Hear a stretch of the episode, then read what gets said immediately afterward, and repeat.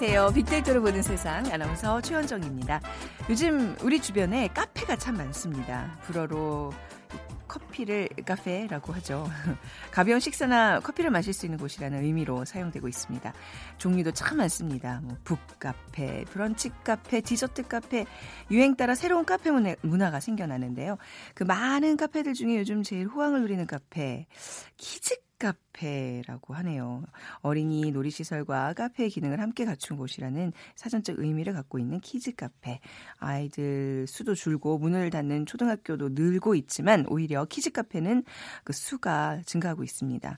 문제점도 있습니다. 음, 키즈 카페 안전사고가 3년간 8배나 증가했고요. 최근에는 주류를 판매하는 곳까지 등장하면서 찬반 양론이 뜨겁다고 합니다. 자, 잠시 후 세상의 모든 빅데이터 시간에 키즈 카페라는 키워드로 빅데이터 분석해 보겠습니다. 돈이 보이는 빅데이터 시간에는요. 비빔밥 얘기 좀 나눠보도록 하죠. 빅퀴즈입니다. 오늘 문제 같이 풀어보세요. 오늘은 쌀쌀한 춘분인데요. 어제 꽃샘 이제 꽃샘 추위가 지나고 나면 꽃피는 포근한 봄이 곧 찾아오겠죠. 오늘은 비빔밥 중에서도 봄 기운을 가득 담은 상큼한 새싹 비빔밥이 생각이 나는데 예로부터 우리 조상들은 계절마다 즐겨 먹는 음식이 있었습니다. 그 중에 하나를 맞춰주시면 됩니다. 이 음식은 찹쌀가루 반죽을 둥글고 납작하게 빚어서 기름에 지져내는 떡인데요. 봄에는 진달래꽃, 여름에는 장미, 가을에는 국화, 계절에 피는 꽃으로 고명을 얹습니다. 한쪽 면이 익으면 뒤집어서 꽃잎이 불에 타지 않을 정도로 지지고요. 뜨거울 때 설탕을 뿌리거나 꿀이나 시럽을 바릅니다. 1번 화채, 2번 화전, 3번 호떡, 4번 어, 치즈 어, 해물파전. 그냥 뭐 아무거나 갖다 붙였고 요 치즈 해물파전으로 합시다. 네. 치즈 해물파전. 어, 뭘까요? 오늘의 정답 1번 화채, 2번 화전, 3번 호떡, 4번 치즈 해물 파전 중에 골라주시기 바랍니다. 어, 달콤한 바닐라 라떼 모바일 쿠폰 두 분께 드리겠습니다. 휴대전화 문자메시지 지역번호 없이 샵 9730이고요. 짧은 글은 50원, 긴 글은 100원의 정보 이용료가 부과됩니다.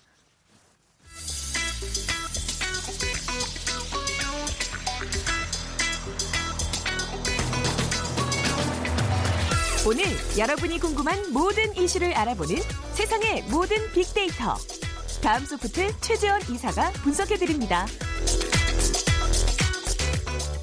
네, 다음 소프트 최재원 이사 나오셨습니다. 안녕하세요. 네, 안녕하세요. 네.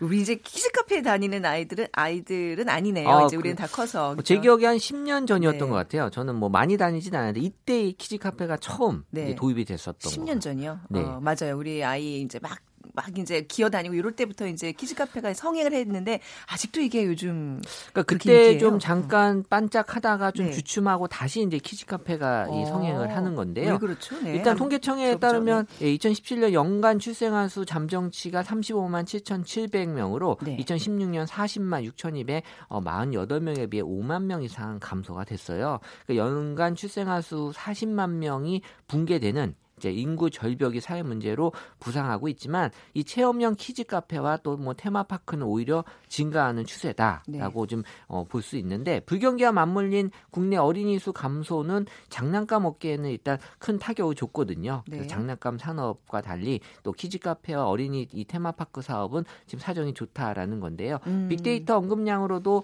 이런 변화가 감지가 되는데 어린이 장난감과 키즈 카페 언급량이 2012년부터 쭉 살펴보면 이 장 난감 같은 경우는 2012년부터 15년까지는 상승세를 보였지만 어, 최근 3년간은 다시 하락세에 접어들었고요. 반면에 키즈 카페의 경우는 2012년부터 현재까지 꾸준하게 언급량이 어, 보여주고 있으면서 올해까지 2만 3,300여 건의 언급량을 보여주고 있는데 네. 이러한 추세가 계속되면 작년보다도 좀더 많은 언급량이 기록할 것으로 보입니다. 네. 아, 육아맘들이 키즈 카페를 선호하는 이유 그 이제 살펴봐야 어, 저는 두 가지 관점으로 볼수 네. 있는데요. 네. 일단은 미시적 이 작게는 이 키즈 카페에서 네. 예전에 제가 갔을 때와는 달리 음. 약간 교육 효과가 그 안에 들어가 있어요. 그러니까 네. 다양한 프로그램들이 있다는 거죠. 아, 그래요? 뭐 네. 엔터테인먼트적인 측면에서 뭐 음. 노래, 뭐 춤 이런 것들도 어. 그 안에서 이제 체험할 수 있는 교육적인 그런 프로그램들이 뭐 있다. 사실 뭐 키즈 어. 카페 뭐 사실 뭐 간다 그러면 네. 뭐 그냥 엄마들 가서 뭐 그냥 놀라고 하는 거 아니야라고 애들 풀어놓고 그냥 밥 먹는 데 아니에요? 그렇죠. 네. 근데 이제 그러면은 이제 본인들도 좀 약간 좀 듣기 음. 싫고 아이들에게 뭔가 가서 네. 어, 교육을 줄 수 있다라는 아. 느낌으로 일단 바뀌어진 것도 있고요. 네. 그리고 또 이제 거시적으로는 아, 또 미시적 거시적으로 아, 분석을 하셨어요. 분석을 좀 제대로 했죠. 네. 이 노키즈 존이 증가가 되고 네. 있습니다. 네. 그래서 지금은 어, 어, 아이들과 같이 못 가게 하는 공간들이 좀 많아지다 보니까 네. 그럼 키즈 카페로 가야지라고 또 생각들을 많이 하면서 어 지금은 이제 우리가 노키즈존 같은 경우는 빅데이터 상에서도 이 연관어에서도 그 확인이 되는 게 사실 2016년 17년 동안 이 키즈 카페 상위 50개 이 키워드를 살펴보면 어 2016년에는 별다른 키워드가 보이진 않았는데 2017년에 주목할 키워드가 음. 바로 12위의 노키즈존, 그 19위의 네. 노키즈 카페 그리고 39위에는 뭐 예스 키즈존이란 키워드가 증 등장을 한 것이 일단 문화생활 공간이 발달하고 이 공유된 공간에서 아이들과 함께 여가를 즐기고자 하는 부모님은 증가되고 있지만 이러한 또 이 변화를 불편해하는 또 사람들도 많이 있다라는 네. 거죠. 그래서 이런 여유로운 장소의 분위기를 방해받고 싶어 하지 않는 사람들이 또 개인화되다 보니까 많아지면서 아이들과 이 가야 될 곳인지 아닌지에 대한 구별이 지금 확실하게 음. 되고 있고요. 네네. 사실 예전에는 뭐 그런 모습을 아이들이 막 장난치고 뛰어다니는 모습에 대해서 그렇게 또 크게 어, 거부감을 보이지 않았는데 왜냐하면 아이를 다 키워봤기 때문에. 네네. 근데 지금은 또 부부 사이라 하더라도 아이가 없는 음. 또 부부들도 많아 있, 다 보니까 네네.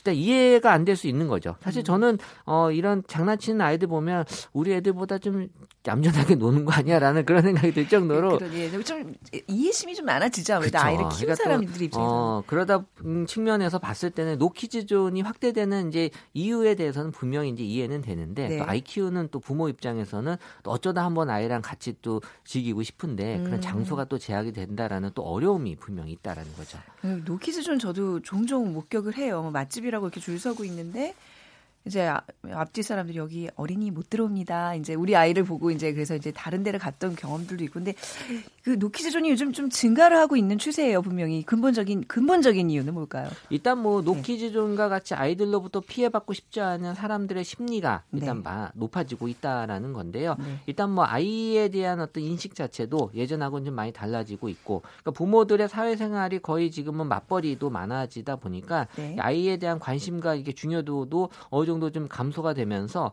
어, 아이에 대해서 뭐 새롭게 좀 어, 생각하는 그 아이돌봄 서비스 같은 경우도 보면 이 부모들이 봐주지 못하기 때문에 이제 아이들을 돌봐주는 또 이런 또 서비스들도 많아지고 있잖아요. 네. 그래서 이 가정에서 행해지는 육아 시간이 이 타기간으로 위탁이 되면서 부모와 함께 할 수 있는 자연스러운 배울 수 있는 기회가 좀 줄어들다 보니까 아이들에게 좀 육아에 대한 어떤 서툰 그것들이 음. 좀 어, 교육이 되지 않느냐 그러면서 어떻게 보면은 이 노키즈존이 어, 이런 그 교육적인 측면에서 아이들이 좀 예전보다 좀 약간 좀 어, 더 심하게 논다. 네. 이런 것들에 대한 부담감이 좀 커진 것도 있고요. 그러니까 정부 입장에서는 어, 이런 육아 지원책도 함께 가정에서 아이들과 아이들이 좀 잘 지낼 수 있도록 많은 노력들을 좀 필요로 하고는 있지만 네. 어, 전반적으로는 지금 사회 분위기 자체가 아이들이 좀 적어지면서 아이들이 음. 그렇게 좀 많아지는 현, 현상에 대한 인식들이 좀 달라지는 것 같아요. 네.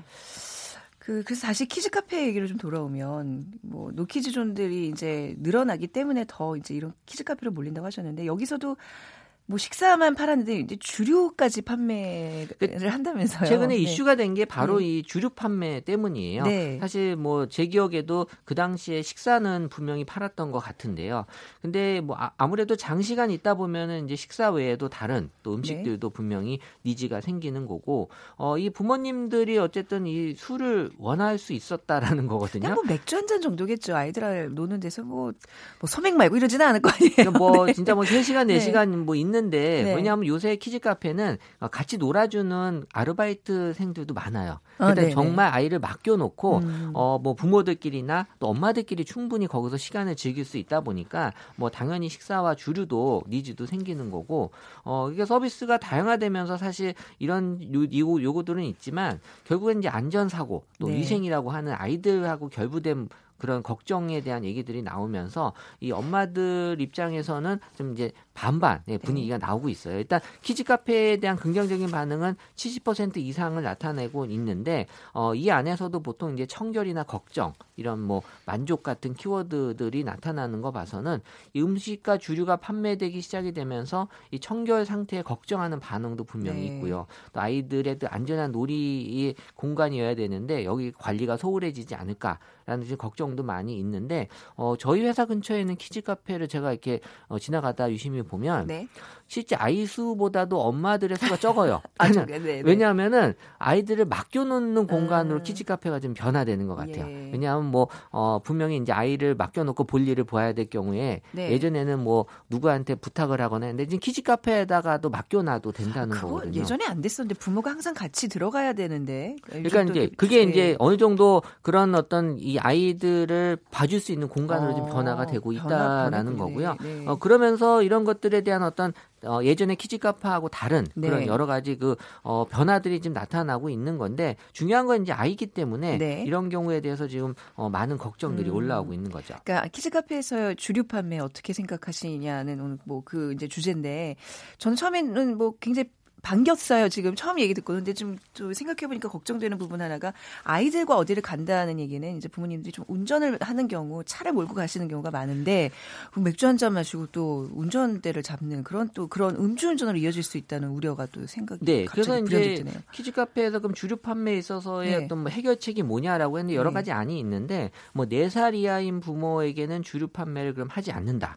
사실 저도 이거 좀 애매하긴 한게 그 제가 이거를 왜 네 살인가라고 좀 봤더니 네. 4살 이하면 이제 유모차를 끌어야 되잖아요. 아. 유모차도 제가 봤을 때 운전의 일환이에요. 그러니까 이게 또 음주운전으로 네. 간주가 될 수 있기 아. 때문에 이 4살 이하의 부모에게는 주로 판매하지 않는다라는 게 설득력은 있지만 어. 그래도 뭐 어떻게 보면 좀 그 나이로 이게 좀 정해줄 수 있는 건 문제는 아닌 예, 것 같고. 아닌 것 같아요. 또 뭐 중요한 거는 또 키즈 카페 면적당의 안전관리 요원 또 네. CCTV 모니터 수 같은 이런 제도적인 것들이 일단 더 중요하다라고 음. 좀 생각이 되는 거고요. 키즈 카페가 이 대형 키즈 카페뿐만이 아니라 이제 어떤 규제들이 네. 어, 말씀하신 대로 좀 아이를 그냥 맡겨놓고 갈 수 있는 공간이 될 수 있는 건지에 대한 여러 가지 지금 계속해서 좀 여러 가지에 대한 규제에 대한 얘기들도 나오고 있는 상황이고 네. 어, 중요한 건 이제 안전 사고가 가장 중요한 요소가 될 수 있기 때문에 이 부모들 입장에서는 마음 놓고 키즈 카페에서 노키즈 존에 어, 음. 제약을 받지 않는 공간이 네. 될수 있도록 만들어주는 게 전 중요하다라고 보고 있어요. 어딜 가도 좀 아이도 신나게 뛰어놀 수 있고 부모도 편한 그런 공간들 뭐 키즈 카페뿐만 아니라 좀 그런 것들이 좀 곳곳에 좀 많이 생겨났으면 좋겠습니다. 그러니까 저는 이 사실 우리 애들 같은 경우는 네. 그 정말 놀 데가 없어서 네. 그 이렇게 노는 것만 해주는 학원이 있더라고요.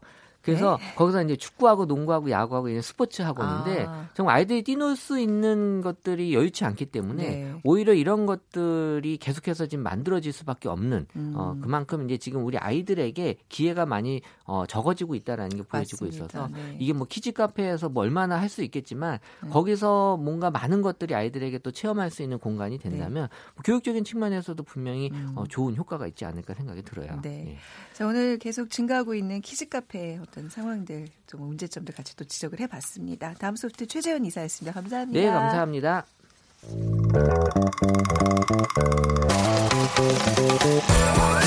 돈이 보이는 빅데이터 창업피아 이홍구 대표와 함께합니다. 네, 창업 컨설턴트 창업피아의 이홍구 대표 나오셨습니다. 안녕하세요. 네, 안녕하세요. 네. 퀴즈 부탁드릴게요. 네. 어, 우리 조상들은 계절마다 즐겨 먹는 음식이 있습니다. 그 중에 하나입니다. 이 음식은 찹쌀가루 반죽을 둥글고 납작하게 빚어서 기름에 지져내는 떡입니다. 봄에는 진달래꽃, 여름에는 장미, 가을에는 국화, 아, 계절에 피는 꽃으로 고명을 얹어 만든 이 음식 과연 무엇일까요? 1번 화채, 2번 화전, 3번 호떡, 4번 치즈 김치 해물파전, 네. 길다. 김치 네. 뺐는데 치즈게 물파전 뭐 아무튼 네, 저희 빅데이터로 보는 세상에 문자 보내주시면 됩니다. 휴대전화 문자 메시지 지역번호 없이 샵 9730이고요. 짧은 글은 50원, 긴 글은 100원의 정보 이용료가 부과됩니다. 왜 이렇게 웃으세요? 아, 니요 좀 자꾸 4번에 꽂혀가지고. 아, 4번에 꽂으세요.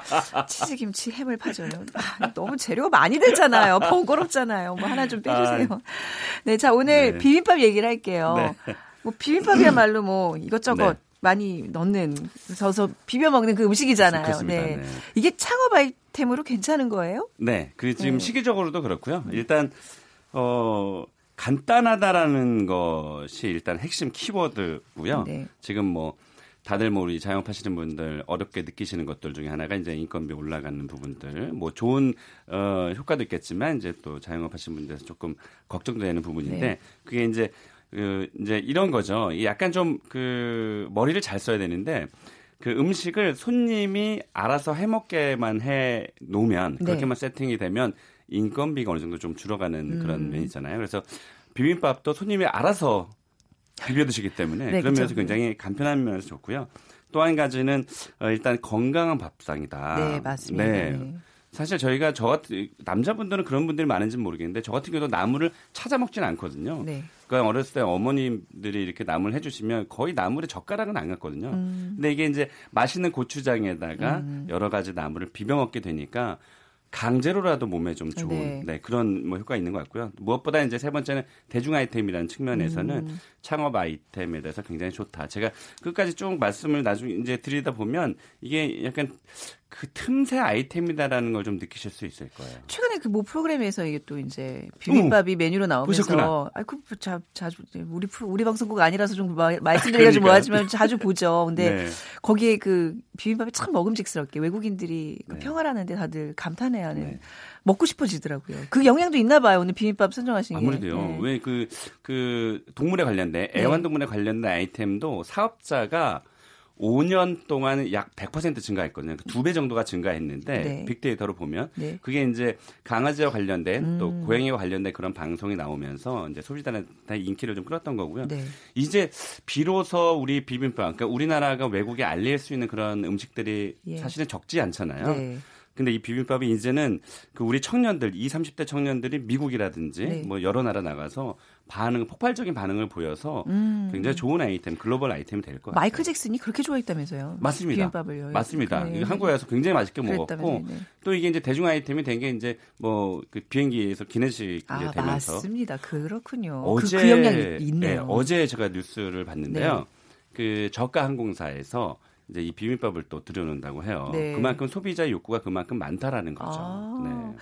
자, 비빔밥 뭐딱 지금 들어도 괜찮은데 이런 느낌이 팍 오잖아요. 괜찮죠? 괜찮아요. 네. 네. 비빔밥 전문점 얼마나 있어요? 어, 이게 정확지는 않습니다. 왜냐면은 일반 한식집에서 비빔밥을 어, 이렇게 추가로 다루는 곳이 있어서 점, 그러니까 비빔밥을 다루는 곳이 약 한 6,300개 정도로 이제 빅데이터 통해서는 나왔는데 비빔밥 전문점으로 하는 것은 제가 판단하건데 약한 3천 개 정도 되지 않을까. 그만큼 만들기는 쉽지만 네. 어, 전문점으로 특화돼서 성공하는 경우는 음. 사실 서울 어, 시내 가보신 데가 있으신지 모르겠어요. 저는 이제 자주 가는 데가 있는데 비빔밥집이요? 네, 주로 이제 비빔밥 그러면 전주 비빔밥 또 진주 쪽에 네. 경상도 쪽에 진주 비빔밥 이렇게 나눠져 있는데 전주 가면 항상 드셔야 되지만 네. 또 이게 그 서울 같은 경우는 서울 경기에서는 어디서든 비빔밥 메뉴가 있으니까 막 먹는데 네. 네. 그것만 특화시킨 전문점은 별로 아, 없다라는 별로, 측면에서는 네. 비빔밥 전문점 어, 괜찮습니다. 그리고 음. 어, 제가 그 최근에 이제 창업 추세가 그 부부 창업을 할 수 있는 것을 만들어라 이제 이렇게 얘기하는데 그러면 부부들이 또 이게 수익률이 좀 좋아지기 때문에 네. 그런 면에서는 좀 작게 하면 굉장히 좋은 아이템이죠. 음, 네. 비빔밥에 대한 죄송합니다. 우리 국민들의 네. 관심 좀 빅데이터로 분석을 해볼까요? 아 그렇습니다. 그 어, 포털 사이트에서 제가 그 한 달 동안 조회수를 살펴봤는데요. 비빔밥이 약 어, PC와 모바일 합쳐서 약 4만여 건이 되는데 어, 지지난 주인가요? 저희가 샌드위치 그 대, 중 아이템이잖아요. 네. 그게 한 4만여 건 정도 조회수가 된다고 했으니까 비빔밥도 그만큼 어, 국민들의 관심이 굉장히 많다라고 보여지고요.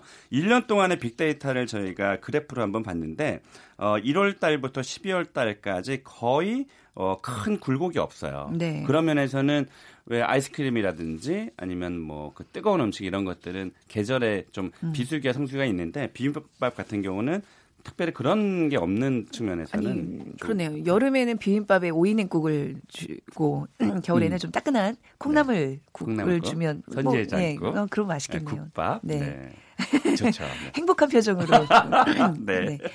자, 그러면 외국인들에게 굉장히 네. 어, 목소리 어떡하죠? 죄송합니다. 네. 외국인들에게 인기 있는 한식 메뉴 중 하나잖아요. 맞아요. 아, 외국 사람들이 딱 떠올리는 한국 음식 뭐 대표적으로 비빔밥이 다섯 손가락 안에는 들죠? 이게 이제 한식재단이라는 곳에서 네. 그 수년 동안 이제 조사를 했죠. 한식을 알리는 재단이니까 네. 1위가 거의 비빔밥이었어요. 아, 그래요? 그러다 네 그리고 뭐 삼겹살, 어. 불고기, 어, 그리고 뭐 김치도 있었고요. 네. 뭐 여러 가지 있었는데 어, 어쨌든 1위를 많이 차지한 것이 이 비빔밥이라는 네. 것이 저희에게 이제 주는 의미가 굉장히 좋고요. 네. 이번에 그 평창 올림픽 이제 잘 성료가 됐잖아요. 거기에서도 그 이제 1위가 비빔밥이라는 걸 창안해서 그 비빔밥을 당연히 들여놨는데 네. 지금 외국 사람들이 이 우리나라에 들어오는 사람, 들 음. 그리고 또 외국의 우리 한식 같은 경우도 비빔밥을 선호하는 경우가 굉장히 많아졌는데 진짜 음. 재밌는 것은 네. 음식을 비벼 먹는 나라가 사실 별로 없잖아요. 일본 네. 같은 경우도 비벼 먹지 않고 네. 그냥 이렇게 그냥 그냥 그 상태 그대로 수저로 떠서 먹잖아요. 네. 비벼 먹어서 외국 사람들이 비벼 먹는 것에 대한 약간 또 뭐 싫어하는 것도 있었는데 예. 지금은 이제 그 비벼 먹는 재미라든지 음. 사실 뭐 젓가락 숟가락씩 잘 못하는 서양 사람들도 많잖아요. 그런 의미에서 약간 퍼포먼스도 좀 줄 수 있고 그래서 굉장히 어, 비전이 좋다 이렇게 평가는 할 수 있어요. 약간 낯설 것 같기는 해요. 음식을 네. 이렇게 서먹히 쌓아놓고 네. 막 비벼 먹는. 네. 근데 뭐 그렇게 먹는 거나 뭐 샌드위치에 막 재료를 막 끼워서 먹는거나 뭐, 뭐 비슷비슷한 비주얼인데. 사실 되게 자랑스러워요. 네. 비빔밥이라는 게 우리나라 거잖아요. 네. 굉장히 자랑스러워서 음. 지금은 항상 외국에서 성공하는 사례 중에 하나가 외국 현지화를 시키는 거거든요. 네. 그 현지에 있는 국민들이 좋아하는 아이템들 예를 들면 뭐 어느 나라에 가면 비빔밥에 치즈 가루를 뿌려서 치즈랑 같이 비벼 먹게 할수 있고 네. 하다 보면 조금 더 그 사람들에게 문화에 좀 다가갈 수 있잖아요. 네. 그러니까 조금만 저희가 비틀라고 하거든요. 조금만 비틀면 충분히 성공할 수 있는 전략들이 많이 나오죠. 네. 그뭐 이제 사실 토핑에 따라서 비빔밥의 종류가 다 달라지잖아요. 뭐 방금 치즈 말씀하셨는데 무엇을 넣어도 치즈는 아닌 것 같아요. 아닌 것 같아요. 좀 이상해요. 제 느낌이었는데 네. 뭐 제가 뭐 개인적으로 좋아하는 거는 네. 멍게 비빔밥, 네. 육회 비빔밥 이런 거 좋아하는데 네. 종류 굉장히 많죠. 그렇죠. 네. 뭐 아마 그 말씀드리면 이제 모두가 다 아마 그 비벼 먹을 수 있는 거잖아요. 네. 잘 아시다시피. 근데 지금 말씀하신 대로 멍게 비빔밥이 여성분들의 굉장히 인기를 좀 끌고 음. 있고요. 또 성게 예, 성게가 네. 주는 비주얼과 또 고소한 맛이 있잖아요. 네. 그리고 낙지. 최근에는 그 그냥 어 죽어 있는 낙지 말고 산 낙지를 넣는 경우도 아, 있어요. 아, 약간 네, 맛있겠죠. 네. 그러니까 약간 우리가 왜 그런 얘기 많이 하거든요. 텍스트보단 사진이고 사진보다는 동영상이다. 네. 효과가 훨씬 좋잖아요. 네. 그래서 낙지도 살아있는 낙지를 넣으면 제가 봤을 때그 사진이나 동영상을 찍으실 소비자가 많거든요. 네네. 특이하잖아요. 네, 그러면 SNS를 또 돌아다니니까 그런 측면에서도 어... 굉장히 좋고 밥, 밥 사이에서 막 낙지 다리가 꿈틀거리는 게 그게 비주얼이 좋은 거예요? 외국 사람은 혐오할 수 있어요. 근데 우리나라 사람들은 뭐 그런 거에 음, 어, 좋으니까요. 그리고 최근에 제가 이제 좋아하는 게 네. 꼬막. 아, 요즘 꼬막 비빔밥 진짜 유행이잖아요. 맞아요. 기가, 막히죠. 네. 점심에는 꼬막 비빔밥, 저녁에는 네. 꼬막에 네. 아, 넘어갔죠. 맛있겠다, 정말. 네. 음, 뭐 비빔밥이 이렇게 좀 지속적으로 관심을 끌고 있는 이유. 앞서서 어... 말씀, 말씀하셨지만 무슨 건강한 음식이라는 인식이 좀 강한 것 같아요. 네, 건강한 음식은 뭐 네. 뭐 당연한 거 아까 앞서서 말씀드렸지만 네. 이제는 이제 1인 가구와 2인 가구 증가하면서 네. 약간 간편식으로 간편식이죠. 등장하는 거죠. 네. 편의점에서 비빔밥 드실 기회가 별로 없으시겠지만 음. 이제는 편의점에서 비빔밥까지 나왔어요. 네. 그러니까 위에는 대여섯 개의 이제 고명, 그 밑에는 밥이 있어서 어, 네. 이제 렌즈에 잠깐만 돌리면은 네. 비빔밥 먹을 수 있으니까 네. 그래서 1인 가구가 증가하면서 이 비빔밥에 대한 수요도 조금 많이 늘어나는 것 같고요. 그리고 일본에는 이제 규동이라고 얘기해 가지고 아, 덮밥이 덮밥. 예, 유명한데 네. 여기서 딱 저희가 포인트를 말씀을 드리면 어 이제는 시장 자체가 네. 소비 시장이 양극화가 좀 될 것이다. 이미 그 시작이 됐지만 예를 들면 뭐 4천여 어, 원, 4천 원이 넘는 아메리카노를 마실 것이냐, 음. 천 원짜리 아메리카노를 마실 것이냐, 이 중간 가격이 약간 조금 좀 어려워지고 있거든요. 그런 네. 것처럼 네. 일본은 이게 힌트를 잘 얻으셔야 되는데 우리나라도 그럴 가능성이 굉장히 높은 게 음. 일본은 4천 원짜리 덮밥, 우리나라 돈은 4천 원. 그들은 최저 시급이 만 원이 넘, 뭐 도시마다 다르지만 우리나라하고 네. 좀 달리 시급이 만 원이 넘거든요. 음. 근데 덮밥을 4천 원에 파는 것은 굉장히 특이하잖아요. 네. 하잖아요. 그런데 우리나라도 제가 봤을 때 4천 원짜리 비빔밥, 3,900원짜리 음. 비빔밥은 지금 없어요. 네. 근데 그래서 그 약간 저가의 아이템인데 음. 어, 손님이 직접 주문하는 어, 무인 오더기로 주문하는 아, 그리고 직접 배식하고 직접 퇴시까지 한 그러면 음. 4천 원이어도 가성비가 높다라고 생각을 할 수 있거든요. 그러니까 그런 측면에서도 아마 곧 아마 일본처럼 네네. 그렇게 되지 않을까라는 생각도 좀 음, 듭니다. 네. 네. 음, 혼밥 쪽들을 위해서 그런 시스템도 네. 이제 네. 앞으로 도입이 많이 될 텐데. 그렇습니다. 창업 아이템으로서 강점 그렇습니다. 굉장히 많아요. 몇 가지만 잠깐 말씀드리면 네. 일단 운영이 간편하다라는 거 이게 일단 가장 큰 포인트고요. 네. 두 번째는 직원이 많이 필요하지 않아서 일단 음. 수익이 좀 높다라는 거 그리고 어, 손님이 셀프로도 가능하고 어, 직원을 채용하기가 좀 용이하다는 거 그리고 수익률이, 수익률이 다른 일반 예, 음식점보다는 조금 좋다라는 어, 측면이. 근데 네. 사실 비빔밥 집에서 해보신 분들 느끼겠지만 손이 굉장히 많이 가잖아요. 많이 가죠. 그거 자체가 좀 수익률을 좀 떨어뜨리는 요인이. 자, 그러니까는 그 그러니까 주부 입장에서 손이 많이 가는데요. 네네. 장사하는 사람 입장에서는 어 11시에 문을 연다고 했을 때 네. 아침에 한 8시에 나와서 그 나물만 몇 가지만 해놓고. 그 나물 몇 가지가 말이 쉽지요. 그 나물이 얼마나 어려운데 손질부터. 음식을 잘 안 하세요? 아니 나물은 나물은 안 하죠. 그 손이 너무 많이 가니까. 그런데 이제 주방에서 그러니까 조금 네. 일찍 한 두 시간 정도 나와서 네. 한 대여섯 가지만 해놓고 네. 잘 보세요. 해놓고 네. 반반 탁 앉혀놓으면 음. 손님이 들이닥친다. 네. 그럼 나물을 그 미리 이제 그 그릇에다 쫙 담아놓고 네. 손님이 주문과 동시에 밥을 넣어서 그냥 나가면 회전율이 굉장히 빠르다는 음. 측면에서는 여러모로 종합적으로 판단했을 때는 어 사업자 입장에서는 굉장히 유리한 아이템이죠. 아, 네. 반찬이 많이 필요 없잖아요. 네. 그 나물이 반찬일 수 있지만 그냥 주 재료잖아요. 네. 김, 말 그대로 김치하고 무 정도만 음. 무장아찌라든지 이런 것만 갖다 놓으면 네. 재료비가 그만큼 좀 적게 든다라는 거고 바잉 파워가 생겨서 또 많이 나물을 사니까 네. 뭐 시장 재래시장 가면 싸게 많이 파는 건 있잖아요. 그렇, 그렇기도 네. 하겠네요. 네. 자, 그러면 뭐 성공 사례 얘기를 좀 더 들어보겠습니다. 어떤 집들이 요즘 어, 인기인지. 네. 이게 제가 틈새라고 말씀드린 네.